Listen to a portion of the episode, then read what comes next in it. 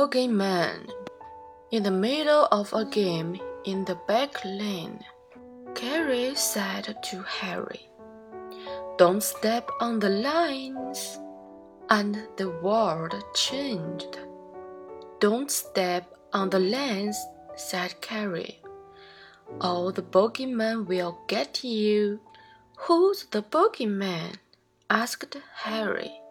The bogeyman, said Carrie is as thin as a knife. He waits all his life in the crease between things.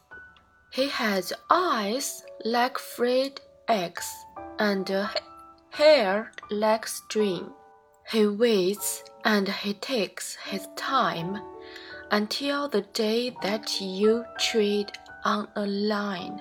Then, snip, snap, just like that, up, he jumps and gets you.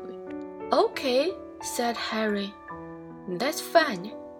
I'll take care not to step on a line.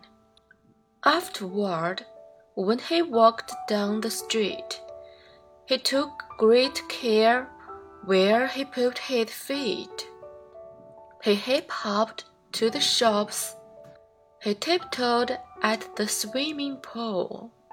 And on the days when he went to school, he always took a flying leap and landed safely in his seat. But at night, when he lay in bed, dreadful thoughts ran through Harry's head. He thought of the bogeyman lying in wait, waiting for him to make a mistake.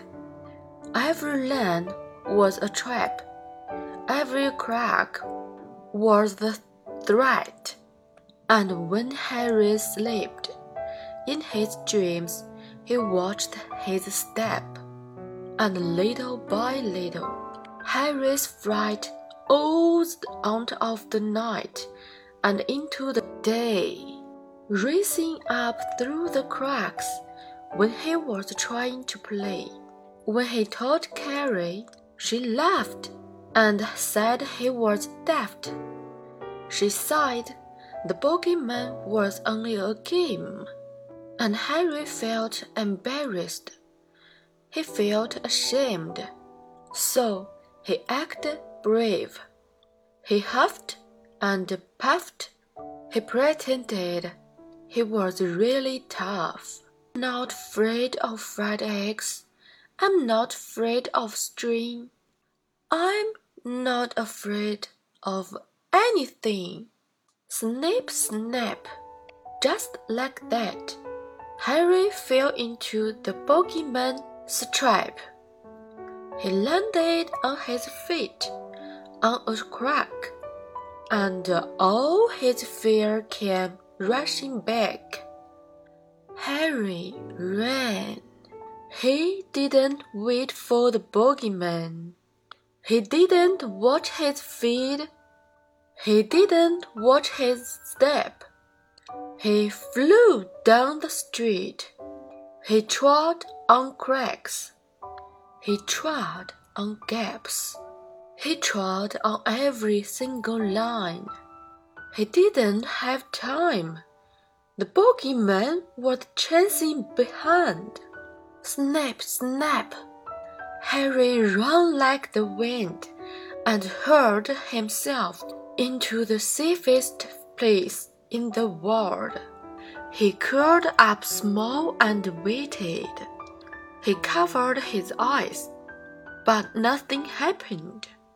The clock tick-tocked. His mother sighed, and Harry realized he was still alive. His fear slipped away through the cracks and into the floor, and the world changed back to how it was before.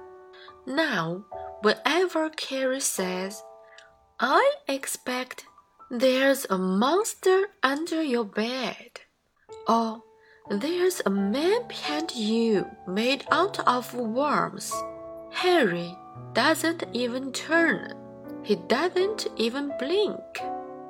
He stops and he thinks. He laughs and he laughs. He says, Come on, Carrie. I'm not that daft.